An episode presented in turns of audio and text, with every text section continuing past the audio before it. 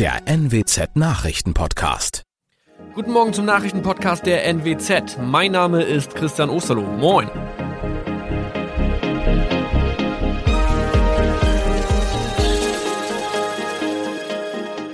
Und das sind unsere regionalen Nachrichten am Morgen. Die Grünen wollen Moorstraße in Oldenburg umbenennen. Viereinhalb Jahre Gefängnis für Falschgoldhandel. Und Landkreis Kloppenburg meldet ersten Omikron-Fall. Der Name Moorstraße könnte laut den Oldenburger Grünen rassistisch aufgefasst werden. Deshalb fordern diese eine Umbenennung. Die Straße wurde allerdings nach Hermann Moor benannt, einem der ersten Siedler in der Gegend. Um Missverständnisse auszuschließen, beantragen die Grünen eine Änderung in Hermann Moor Straße. Dann müssten alle Anwohner ihre neue Adresse in ihren Pässen angleichen. Außerdem müssten Polizei, Feuerwehr, Rettungsdienste und Anbieter von Navigationssystemen informiert werden. Die Stadtverwaltung schlug vor, ein Zusatzschild mit Informationen zur Person Hermann Mohr anzubringen. So könne man alle Irritationen beseitigen.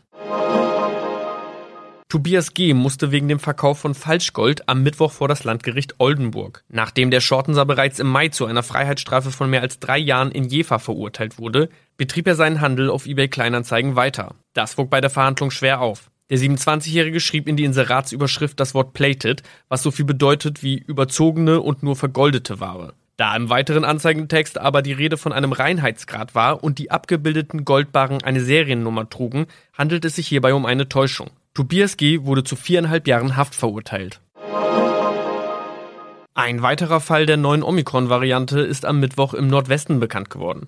Der Kreis Kloppenburg bestätigt, dass eine Frau bei ihrer Rückreise aus Südafrika am Hamburger Flughafen positiv getestet wurde. Sie befindet sich weiterhin in Hamburg in Quarantäne. Da die Frau im Landkreis Kloppenburg lebt, sei auch das Gesundheitsamt Kloppenburg für diesen Fall zuständig. Zuvor gab es bereits bestätigte Omikron-Fälle in der Wesermarsch und im Kreis Leer. Das waren unsere Nachrichten aus der Region. Weitere aktuelle News aus dem Nordwesten finden Sie wie immer auf NWZ Online. Und Aktuelles aus Deutschland und der Welt hören Sie jetzt von unseren Kollegen aus Berlin. Vielen Dank und schönen guten Morgen. Ich bin Maja Däne und das sind heute unsere Themen aus Deutschland und der Welt. Harter Lockdown über Ostern. Deutschland zieht die Corona-Notbremse. Trauer und Gedenken. Bayern erinnert mit einer Schweigeminute an die Opfer der Corona-Pandemie. Und Testen statt Schließen. Österreich verzichtet trotz hoher Infektionszahlen auf härtere Corona-Maßnahmen. Was war das für eine Nacht? Fast zwölf Stunden lang haben Bundeskanzlerin Merkel und die Länderchefs in einer Marathonsitzung über neue Corona-Maßnahmen beraten. Die Entscheidungen, die sie dann endlich am frühen Morgen verkündet haben, sind so hart wie noch nie zuvor. Über Ostern soll das öffentliche Leben in Deutschland fünf Tage lang komplett heruntergefahren werden. Und deshalb sollen der 1. April, Gründonnerstag also, und der 3. April einmalig als Ruhetage definiert werden mit weitgehenden Kontaktbeschränkungen sowie einem Ansammlungsverbot vom 1. bis 5. April. Also eine erweiterte Ruhezeit zu Ostern. Es gilt damit an fünf zusammenhängenden Tagen das Prinzip, wir bleiben zu Hause. Diese erweiterte Ruhezeit zu Ostern, von der die Kanzlerin da spricht, dürfte in der Praxis den bisher schärfsten Corona-Lockdown im Land mit sich bringen. Keine Reisen, keine Lockerungen, keine weiteren Öffnungen. Meine Kollegin Zoe Tassovali hat sich die Beschlüsse von Bund und Ländern mal genauer angeschaut. Zoe, so lange haben die Beratungen ja noch nie gedauert. Was war denn das große Problem? Es gab viele, viele Streitpunkte, unter anderem bei den Themen Ostern und Urlaub. Da haben sich die Geister wirklich geschieden. Ja, das war eine schwere Geburt heute. So fasst Berlins regierender Bürgermeister Müller diese unfassbar langen Beratungen zusammen. Einige Bundesländer, darunter die Nordländer, Sachsen-Anhalt und Rheinland-Pfalz, wollten Urlaub in Ferienwohnungen oder Wohnmobil möglich machen. Das war der Kanzlerin aber alles viel zu lasch. Am Ende? Das Team Vorsicht hat insgesamt sich durchgesetzt, und zwar bei allen sagte Bayerns Ministerpräsident Söder. Das öffentliche, wirtschaftliche und private Leben soll über Ostern komplett heruntergefahren werden. Wie wird das denn konkret aussehen? Ja, es wird tatsächlich einen Oster-Lockdown geben, so streng, wie wir es bisher noch gar nicht hatten.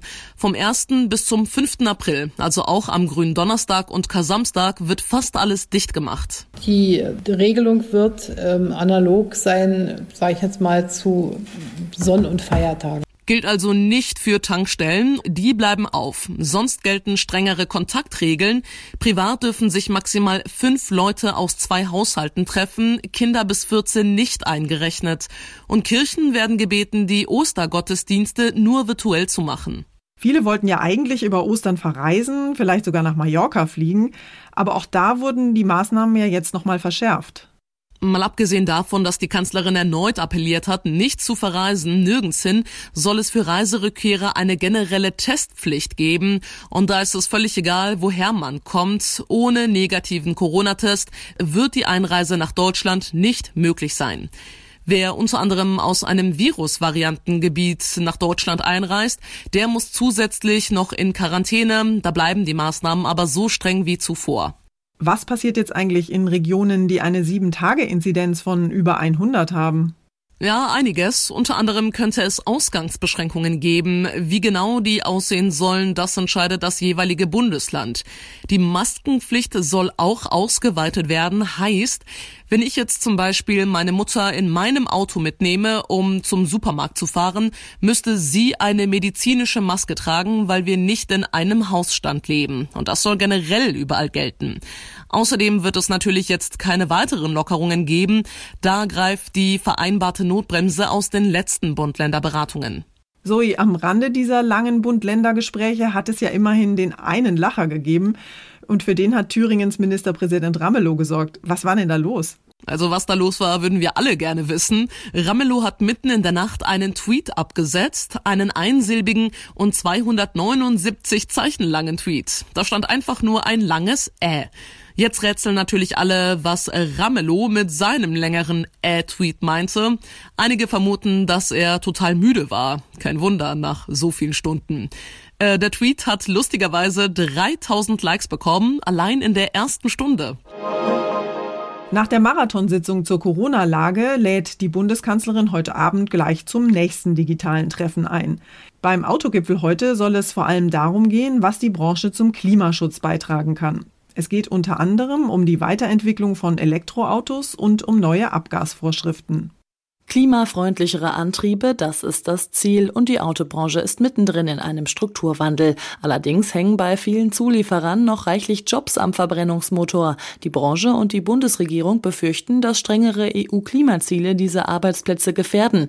Die EU plant die Abgaswerte für Pkw und Lkw zu senken. Ein weiteres Thema heute ist der Ausbau des Ladenetzes für Elektroautos. So fordern Wirtschaftsverbände staatliche Hilfen für Ladestationen an Mehrfamilienhäusern. Hier hoffen Verbände Verbände auf ein entsprechendes Förderprogramm. Johanna Theimann, Nachrichtenredaktion. Um an die vielen Menschen zu erinnern, die in Deutschland an Corona gestorben sind, plant Bundespräsident Steinmeier für Mitte April eine zentrale Trauerfeier. Mit einer Schweigeminute gedenkt Bayern allerdings schon heute der fast 13.000 Menschen, die der Pandemie dort zum Opfer gefallen sind. Um halb drei am Nachmittag soll ganz Bayern für einen kurzen Moment innehalten. Dann ist eine landesweite Schweigeminute geplant. Außerdem soll beim Trauerakt vor der Plenarsitzung des Bayerischen Landtags ein symbolisches Licht der Erinnerung entzündet werden. Neben Ministerpräsident Markus Söder wird unter anderem auch Landtagspräsidentin Ilse Aigner Gedenkworte sprechen. Viele sind allein gestorben, konnten sich nicht mehr verabschieden und deswegen war es uns gemeinsam wichtig, hier den Verstorbenen auch ein Gesicht zu geben. Aus München, Christian Weiß. Wir nehmen Risiko. So hat es der Wiener Bürgermeister zusammengefasst und das gilt offenbar als Motto für ganz Österreich. Denn anders als hier bei uns in Deutschland verzichtet die Regierung in Wien erstmal auf weitere Verschärfungen der Corona-Maßnahmen. Und das, obwohl die Infektionszahlen dort extrem hoch sind. Stattdessen wird das intensive Testen weiter ausgebaut, sagt Bundeskanzler Sebastian Kurz. Rein rechnerisch wird aktuell fast jeder zweite Österreicher jede Woche getestet. Der Kanzler appellierte an alle, sich vor jedem Treffen mit anderen Menschen auf das Virus checken zu lassen. Kurz machte auch klar, dass er so schnell wie möglich die Kultur, die Gastronomie und die Hotellerie wieder öffnen möchte.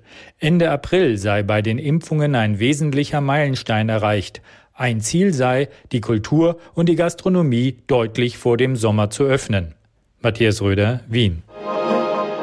Unser Tipp des Tages heute für alle Vitamin C-Fans.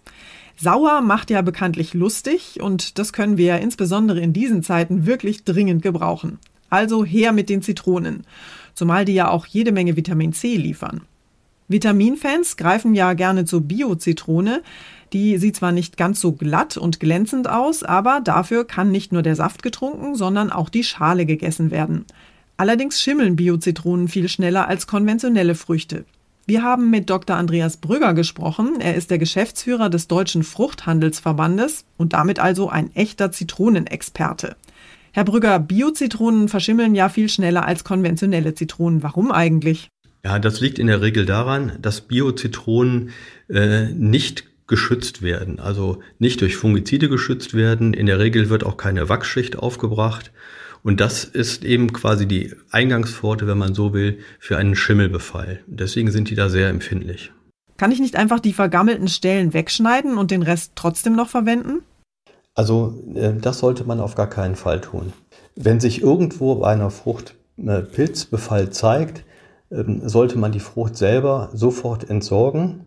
Man sollte auch die Stelle, wo die Frucht gelegen hat, äh, ordentlich säubern aber die Frucht selber nicht mehr essen, weil der Pilz sich in der Frucht weiter verbreitet. Das ist wie beim Brot. Nicht abschneiden, sondern wegwerfen. Was kann ich denn machen, damit meine Bio-Zitronen nicht so schnell schimmeln? Da kann man als Verbraucher aktiv eigentlich relativ wenig machen. Man kann die Zitronen nur so lagern, dass sie ein optimales Klima haben. Ähm, das bedeutet, möglichst kühl, und möglichst trocken. Im Kühlschrank ist es eventuell ein bisschen zu feucht. Äh, draußen ist es eventuell ein bisschen zu warm. Da muss man für sich selber gucken, wo man den optimalen Kompromiss findet. Weil feucht und warm begünstigt den Schimmelbefall. Also öfter mal in die saure Zitrone beißen. Dankeschön, Herr Dr. Brügger. Und zum Schluss reisen wir noch kurz nach Venedig zu einer neuen Folge von Flipper. In der Lagunenstadt sind nämlich gerade zwei Delfine gesichtet worden. Die beiden sind am Markusplatz vorbei Richtung Kanal Grande geschwommen, also die klassische Touristenrunde. Claudia Wächter in Rom, machen Flipper und seine Freundin jetzt Urlaub in der Lagune? Also auf Kulturtrip waren die beiden Delfine sicher nicht. Das war dann wohl doch eher die Corona-Ruhe dort, die sie angelockt hat. Das relativ saubere Wasser, keine lärmenden Menschenmassen, keine stinkenden Kreuzfahrtschiffe. Und äh, die paar Venezianer, die das Pärchen heute gesichtet haben, die waren natürlich völlig begeistert, obwohl so selten sind Delfine dort eigentlich gar nicht. Und äh, am Ende werden irgendwann auch die Touristen wieder die Oberhand haben. Das war's von mir für heute. Ich bin Maja Däne und wünsche Ihnen allen einen entspannten Tag. Tschüss und bis morgen.